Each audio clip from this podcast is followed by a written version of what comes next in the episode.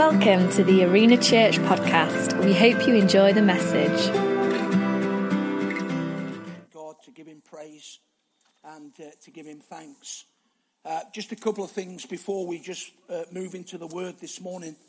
Um, firstly, as uh, Julie's already alluded to, and uh, excuse me, we'll be part of the ministry this morning. We're going to be encouraging people in a season of prayer and fasting. And just to say that on your way out, uh, there'll be two uh, pieces of literature given to you free. One is a uh, prayer first um, help uh, in terms of some types of prayer that you can engage in. If you've had one before, take one fresh. And the other one is often to seek to answer the question, well, what do I pray for? And uh, during the week, uh, Monday to Saturday, Monday praying for church, Tuesday praying for community, Friday praying for the nation, Saturday praying for the world. There's just some little paragraphs there to help you in what to pray for. So at the door, John and Sandy and the team will be handing one of those out. Please take it. Uh, some of the things that I'm not going to have time to open up this morning in terms of, uh, the, if you like, the mechanics of prayer and fasting are in the book, Practical Helps. So please read it, please absorb it. That's for you afterwards. And as Alpha is starting, so two weeks on Thursday night is the Arena Ministry School starting, which we're going to run for 12 weeks, Thursday night, Friday. There's still time to enroll. Uh, there's some leaflets available at the resource desk. And if anybody needs to talk to me afterwards also, please feel free to do so. That's a pioneering new uh, uh, leadership development uh, initiative in our church, and we really are believing that God's going to bless it.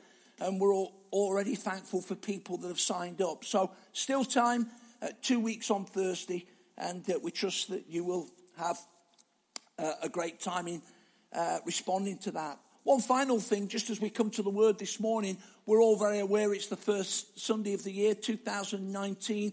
And all I would ask uh, people around this room as we're, as we're praying is that people would make a commitment to pray for the ministry of the word every week. It's quite a daunting task, and I've been doing it for a long time now, but to sit with the senior ministry team and understand that we are responsible for the next 52 Sundays, uh, even when we're on holiday. Um, uh, and so uh, I, I, say this carefully, but it's easy to take it for granted. We have, we have a baker in our church. I don't know whether he's here this morning, but the reality is it's no good going to the shop where he works, and he said, "Well, we, you know that bread I did on December the eighth, but it'll be all right, you know, because um, it won't be all right. It'll be stale." And so, fresh bread, fresh bread, fresh bread.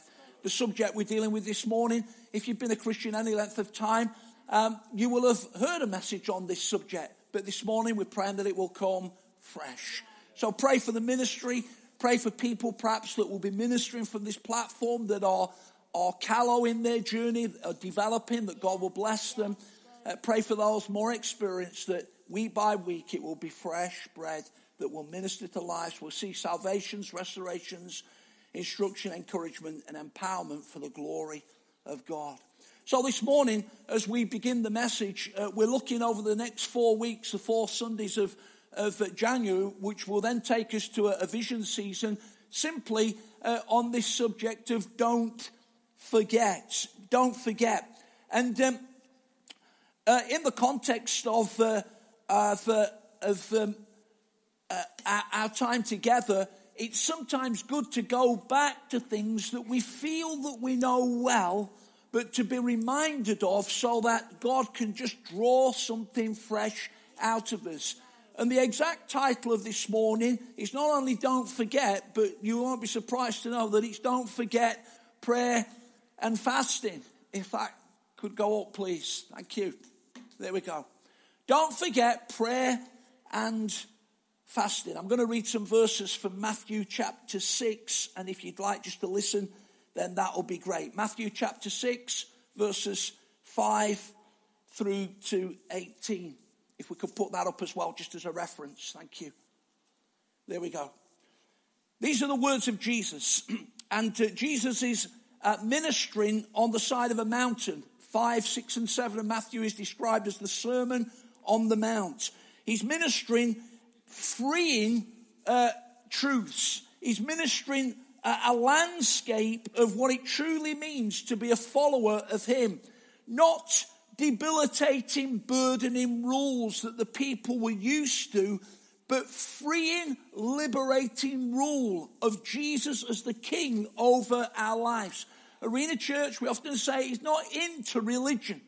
It's not into grinding people into the ground, of asking people to curl up in a ball and somehow prove by self effort that they're good enough for God. As we did at Christmas, we're not. But we encourage people to give their lives to Jesus and make him not only Savior of their lives, but Lord and King. And it liberates us in truth, because truth always sets us free to be truly followers of the Lord. And here in these verses that I'm going to read, Jesus reminds the people of the power of prayer and fasting. Now, he's writing it in a context of saying to people, don't be hypocrites, don't do it for show. As we come to fasting, if, you, if you're engaging in fasting over sometime over this next 21 days, don't be telling everybody. Wipe your face, wash your face, put a smile on, and do it. That's what he says. In other words, it's not about show, he put outward. It's about the inward expression of our heart. So here's what Jesus says. And when you pray, don't be like the hypocrites, for they love to stand in the synagogues and on the street corners to be seen by others. Truly, I tell you, they have their reward. But when you pray, go into a room, close the door, pray to your Father who's unseen, and what your Father sees in secret, he will reward you. Some translations say openly. And when you pray, do not be like the babbling pagans, for they think they'll be heard for their many words. But don't be like them. This is how you should pray. Our Father in heaven, hallowed be your name. Your kingdom come, your will be done, on earth as it is in heaven. Give us today our daily bread and forgive us our debts as we also forgive our debtors, and lead us not into temptation, but deliver us from evil. We often forget the next bit. For if you forgive other people when they sin against you, your heavenly Father will forgive you. But if you do not forgive others their sins, your heavenly Father will not forgive you. In other words, friends, unforgiveness puts a lid on our lives for us to carry the momentum of what we're supposed to engage in with the Father. I, I, got the unforgiveness file out again this week as I was getting this message ready. There are people in my life who I don't want to forgive. It makes me feel better in my carnality not to. But God says He's not going to hear me. Woo! So they're forgiven. They're forgiven. They don't deserve it, they don't merit it, uh, but they're forgiven. They're forgiven. And then he goes on to say, and when you fast, do not look somber as the hypocrites do. What's up with you? I'm fasting.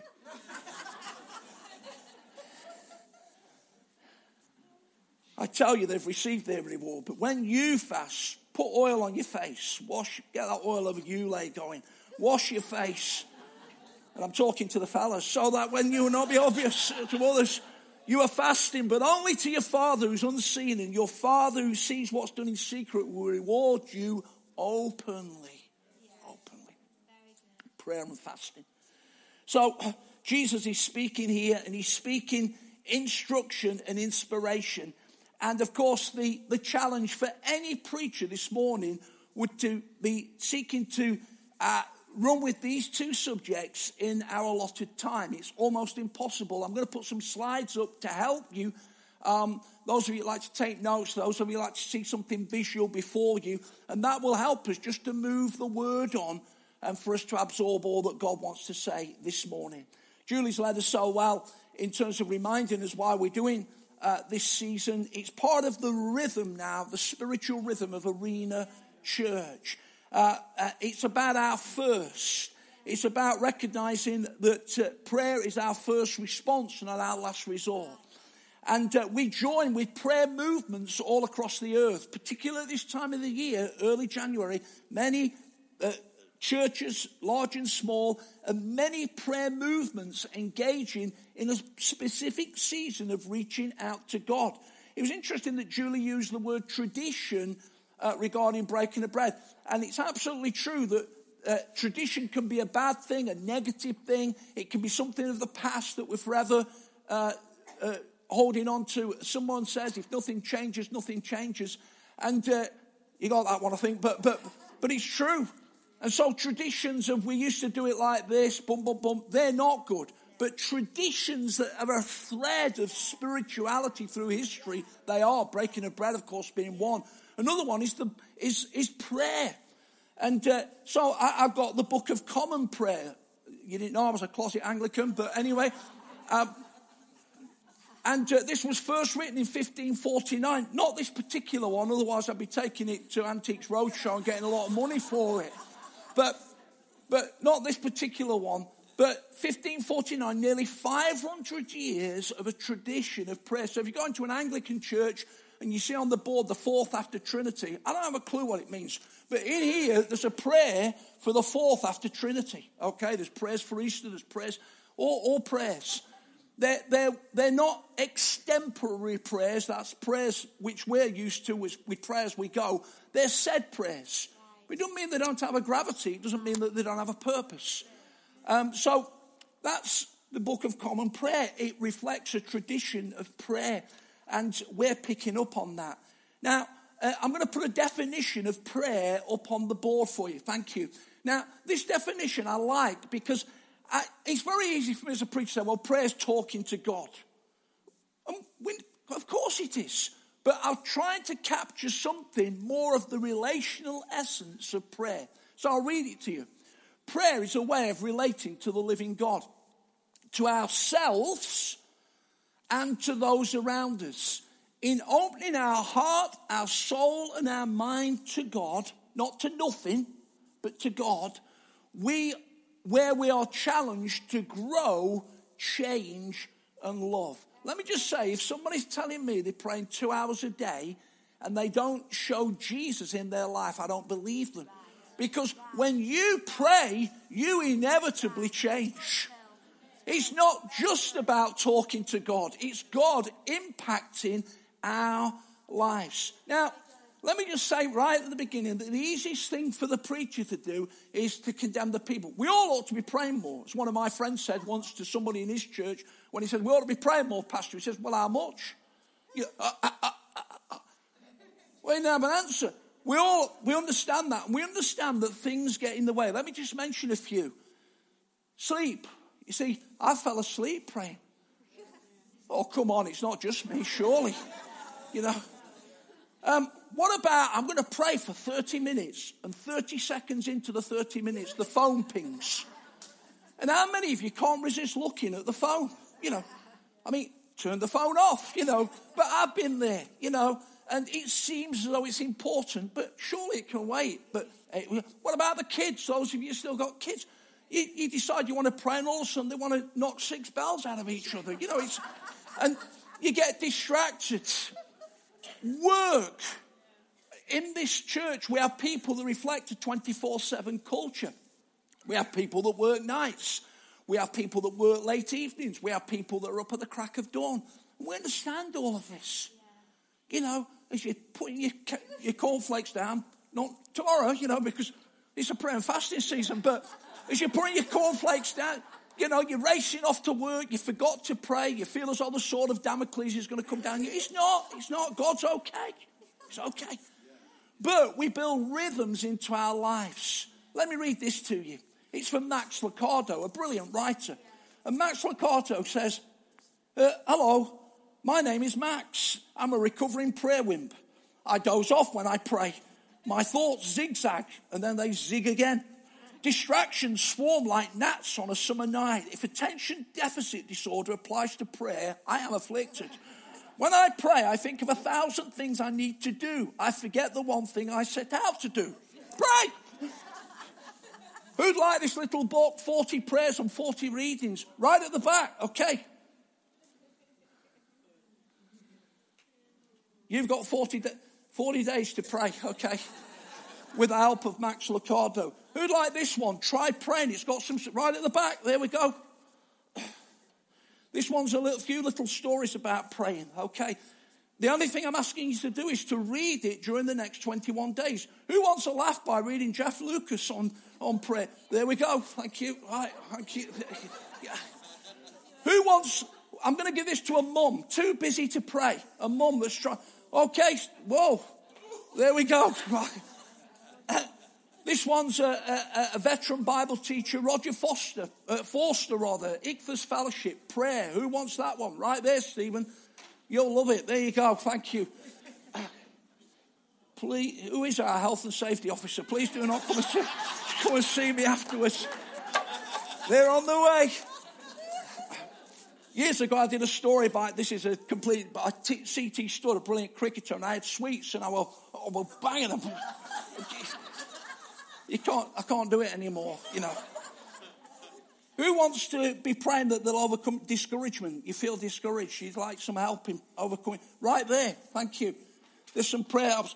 Who feels sometimes they're going through a tempting time and they'd like to overcome temptation? Any? Right, okay, there we go.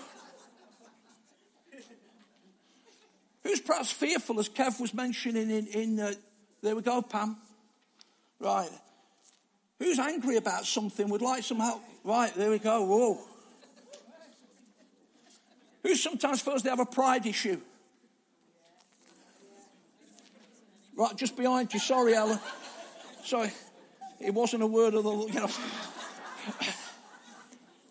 Who's trying to navigate afresh their finances this year? You'd like some help with it. Right there, Kath. Kath. And the last one, sometimes you, you still struggle at times with materialism. You feel that you're more, in, it's things rather than God. Anybody like some help with that one? Overcoming.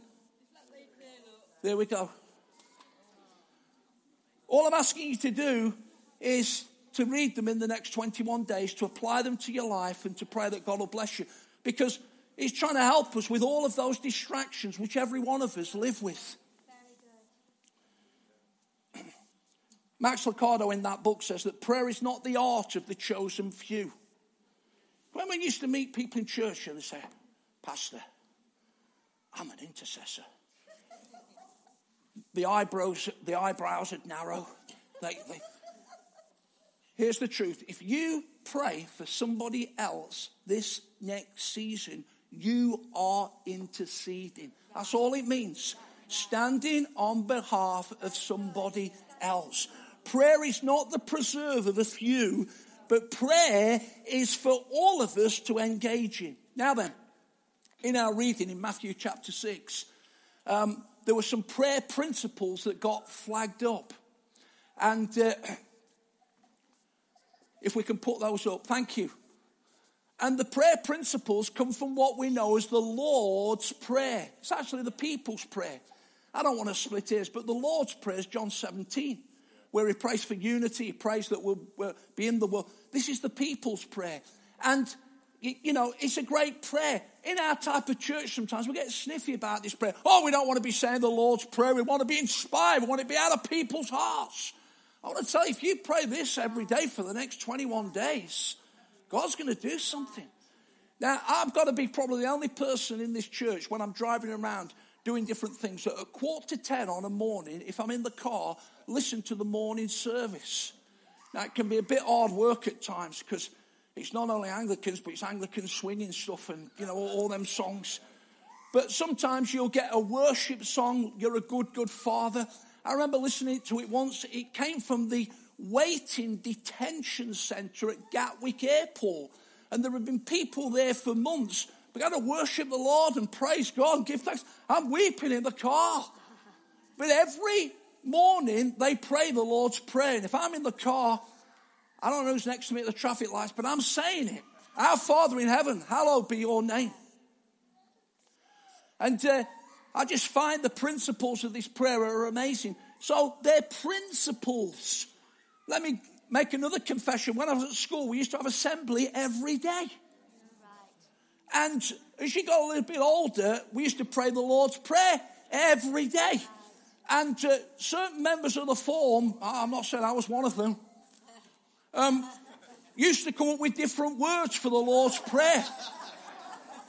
The problem is, I was at school so far ago that you still got a ruler over your head, two fingers on the top, a the. because the teachers sort of were still able to do that. And so you sort of second guess a little bit of what it's going. So it's become parroted, it's become a tradition in the wrong sense. But I want to say here's five things about the prayer. Number one, it expresses an ongoing relationship. We've sang it this morning. You're a good, good father. It's who you are. Number two, it's an invitation for the right priority over our life. Your kingdom come. We are not talking here about realm, geography. We are talking about rule, authority. So, into the hospital ward tomorrow, into the office, into that first New Year's meeting with the sales manager, he's only going to say one thing We want more. That's all he's going to say. We want more. All of those things that we have to navigate this next week. Your kingdom come, your will be done. Let me, Lord, respond with integrity, with honesty, with transparency. So we're in the church, and then the church takes the kingdom into our everyday lives. Your kingdom come. It reflects a dependency on the Lord. Give us today our daily bread. There are people, you know, around the world that are literally praying that prayer because the next meal is not guaranteed. I don't know whether you saw the news from the Democratic Republic of Congo last night, which was a lead uh, on the news. But desperate situations in, in a politically volatile context. But a daily dependence on God. One of the great things that pushes back on our relationship with God is self sufficiency, where I'm in charge and God isn't. But prayer submits to Him. Prayer says, I'm dependent upon you, Lord. I need you every day in my life. Number four, enables us to live in the power of forgiveness. You realize we could go to all of these things for the rest of the day. But I'm encouraging you to live in the power of forgiveness. And I'm, I'm, I'm trying to be open this morning to say that is a challenge to me, even in terms of some of my colleagues. I've had a tough two and a half years, two and a half years of trying to navigate a lead in our fellowship of the Assemblies of God. And there's been occasions where I wanted to kill some of them, you know, but, but uh, I use that word metaphorically unless you want to, you know, but, well, maybe not. But anyway, but, but, and number five, it causes us to live in victory.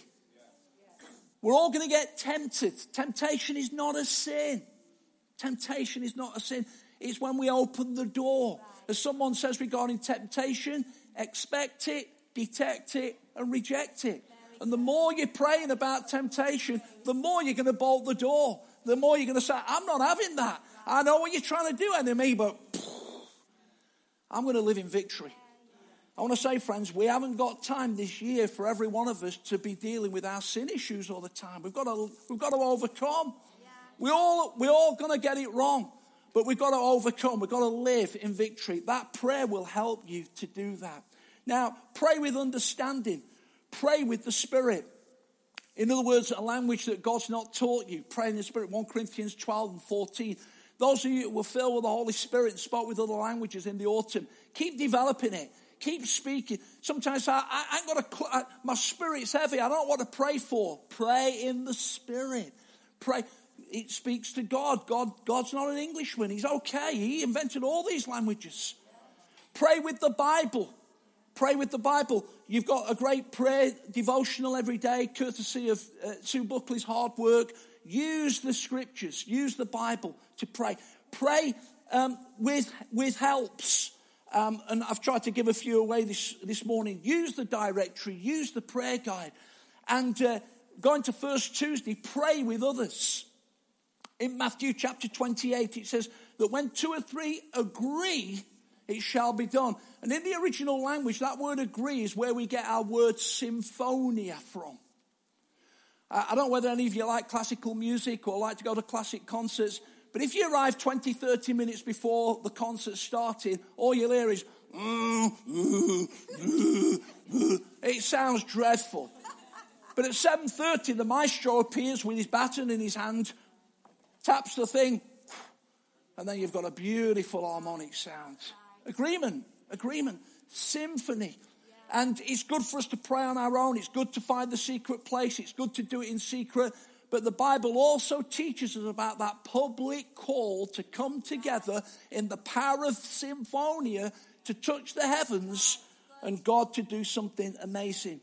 Now, just one final thing on prayer.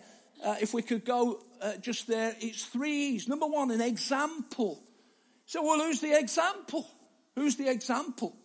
Well, the great example, friends, is Jesus. Yeah. Jesus. And uh, this, year, this uh, just this last week, you may have seen it on New Year's Day. uh, the American Space Agency, NASA, was celebrating uh, discovering the furthest object ever explored by man. It was the Ultima Thule, four billion miles away. That's a four with 12 dots. It's backwards and forwards to Skeggy a few times, you know. It's a, it's a long way. Four billion, not million, billion. They were jumping, they were hooting, they were hollering. Little size of a peanut, and then, and then the grainy. Well, you know, we're not too worried. We, we know it's there. I want to tell you, friends, that the Bible says in Colossians chapter 1 that Jesus, in Him, Jesus, all these things hold together. As a hymn writer wrote um, uh, regarding Jesus, he had the hands that flung stars into space. I said to the, I, I, was speaking to NASA as I was watching the news. I said, four billion miles. You better keep going, guys, because there's a lot more out there. All placed in the right place by the Lord Jesus in his creative power. But in his humanity for 33 years on the earth, what did he do? He prayed. He prayed. And right at the end in the garden, he says, Lord, if it's possible, let this cup pass from me, but not my will, yours be done. He did it as an example for us. If Jesus, holding all things together in his humanity on the earth, needed to pray, he's simply saying, Friends, we need to as well. Number two, an expectance. Going back to the text, when you pray, yeah. not if. There's an expectance that we'll pray. And number three, an encouragement. An encouragement. Luke 18 1 says that men should always pray and never give up. Here's a quote for you The march of the praying church is mighty. Prayers are irresistible to heaven, unquenchable to the flesh, unstoppable to the devil. Demons flee, destiny is secured, hell is plundered. Pray, church. Pray. And then briefly, fasting. Here's a definition for fasting. Fasting is the voluntary absence from food or some other habit, I'll come to that in a moment, for the purpose of concentrated prayer. Now, please read the prayer booklets, but the encouragement of Arena Church over these next 21 days is that within that, and people will navigate it in all sorts of ways. We're not going to be asking anybody how they're navigating it, but if you can find some time in that to engage in the spiritual principle of fasting, then I know that God will bless you. Don't do it with fear, don't do it with uh, uh, a foreboding, but do it in faith. Do it as unto the Lord. What I do know is I'm absolutely confident that at some time of every hour during the next 21 days, at least one person in an arena is going to be fasting, which is awesome. Now, again, an, an expectance, because in chapter 6 and verse 16 it says, when you fast. I said to David just this week as we were chatting, I don't want to use it as a regret, but as I look back on ministry, one of the things that I would like to have done more is this. Is this. And of course, it, it wrestles with everything of the flesh. You know, it really does. But when we do it, when we do it. Now, in the booklets, all the caveats are there. If you've got a medical condition, be wise. If you've got a heavy duty job where you're burning five, six thousand calories a day, more than most, be wise. If you come from a non Christian family, fast it. Tell that Phil Pye to get on the phone to me. be wise. Be wise. Be wise. It's all in there, okay? We're not asking anybody to do something silly, stupid, that will compromise health, relationships, or anything. Be wise in what you do. I love Lisa Bevere's quote on fasting because fasting, friends, is not a diet. It's not self help. It's not a detox program. But Lisa Bevere says a diet may change the way you look, but a fast will change who you are. Ooh. And uh, Lisa looks great as well. I mean, if you haven't seen Lisa Bevere, she just, you know, but she's on about the internal world. And uh, that's what it's all about.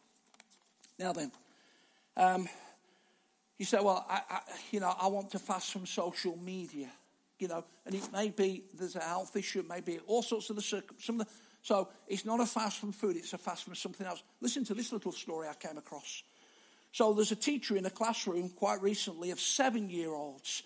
The teacher says to the kids, Kids, can you come up with any idea of something you wish had never been invented? An interesting question. This little seven year old girl responded to teacher and says, Miss, I wish that the mobile phone had never been invented. Teacher says to little girl, Why is that? Little girl says, Because my parents are always on their phone and they never speak to me. Ooh.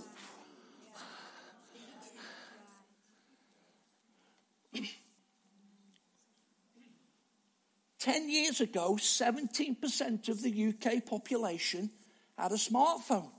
Now it's 75%. And the analysts tell us that adults in this nation spend 24 hours a week online.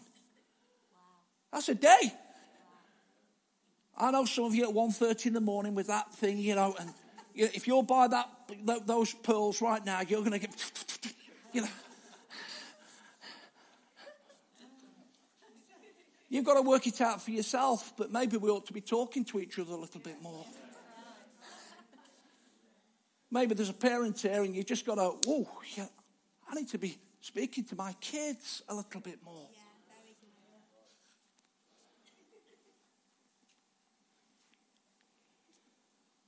And here's six things regarding fasting as we come to a close. So here's some reasons to fast. Number one, seeking direction. And bear in mind, the judges, we don't have time to open it up, but they'd had two defeats. And then they got before God and were really serious, and He gave them the strategy. Number two, repentance. Jonah and the city of Nineveh. Number three, a concern for God's work. Nehemiah, the broken walls. He mourned, he wept, he prayed, and he fasted. And God gave him an amazing leadership vision. Number four, the leading of God's Holy Spirit the elders in the church of Antioch were praying and fasting and worshiping the Lord, and the Spirit of God separated unto me Paul and Barnabas for the work that I've given them. And it was the prelude to the first missionary journey. Churches planted, souls saved, miracles, prayer, deliverances, all came from that. Number five, to humble oneself. We're all more proud than we think. You know, so in my relationship with God, if I go walking, if I, am out exercising, I never have anything on my ears. I think it's a travesty. Somebody walking through the Derbyshire countryside with headphones on. I'm sorry, I'm just going to get it out there. You know, you got to listen. Listen to the birds. Listen to the rustle of the trees. And one of the things I do when I'm on my own doing those things is I listen to myself.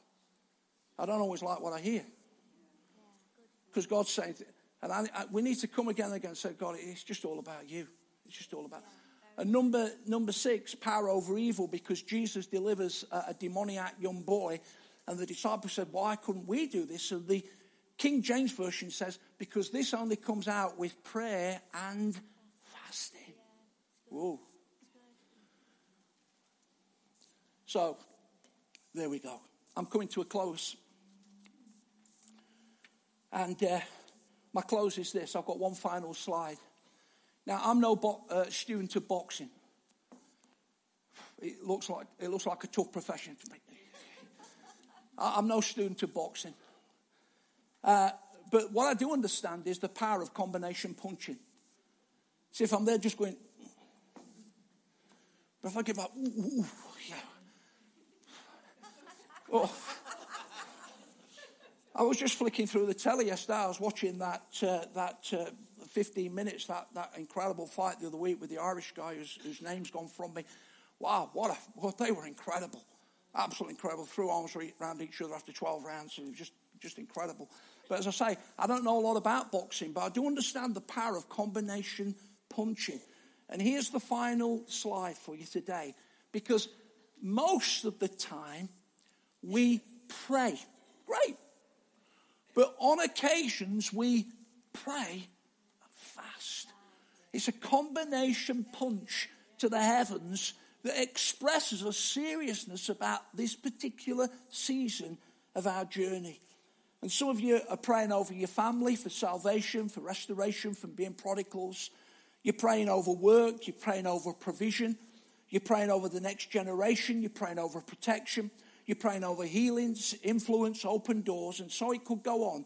E.M. Bounds, one of the great prophets of prayer in the history of time, says that, that God shapes the world by prayer. You know, this morning I've not tried to philosophically answer the questions of prayer. I know they're out there, some of the whys, some of the ifs, some of the buts. I understand that. I've tried this morning, friends, by God's help, just to bring us a fresh lift to pray, to enter in, just to seek God. I understand all of that. God will help you. But God shapes the world by prayer. And here's the truth 1 Corinthians chapter 2 and verse 9 says, No eye has seen, no ear has heard, uh, no mind has perceived or uh, understood that what God has prepared for those that love Him. And here's my three statements. I'm applying them to me. I want to apply them to you over this next season of the spiritual life of Arena Church. That our prayers and our commitments, where appropriate to fast, will realize that uh, will, will work out to be more impacting than you realize, and me, will be more lasting than we see, and will be more reaching than we comprehend. Arena Church, in the spirit of togetherness, can I just encourage us afresh not to forget, but to commit where we can, as we are, where we are in our spiritual journey, to enter again into the expected disciplines of Jesus to pray and fast. Let's pray. Let's pray.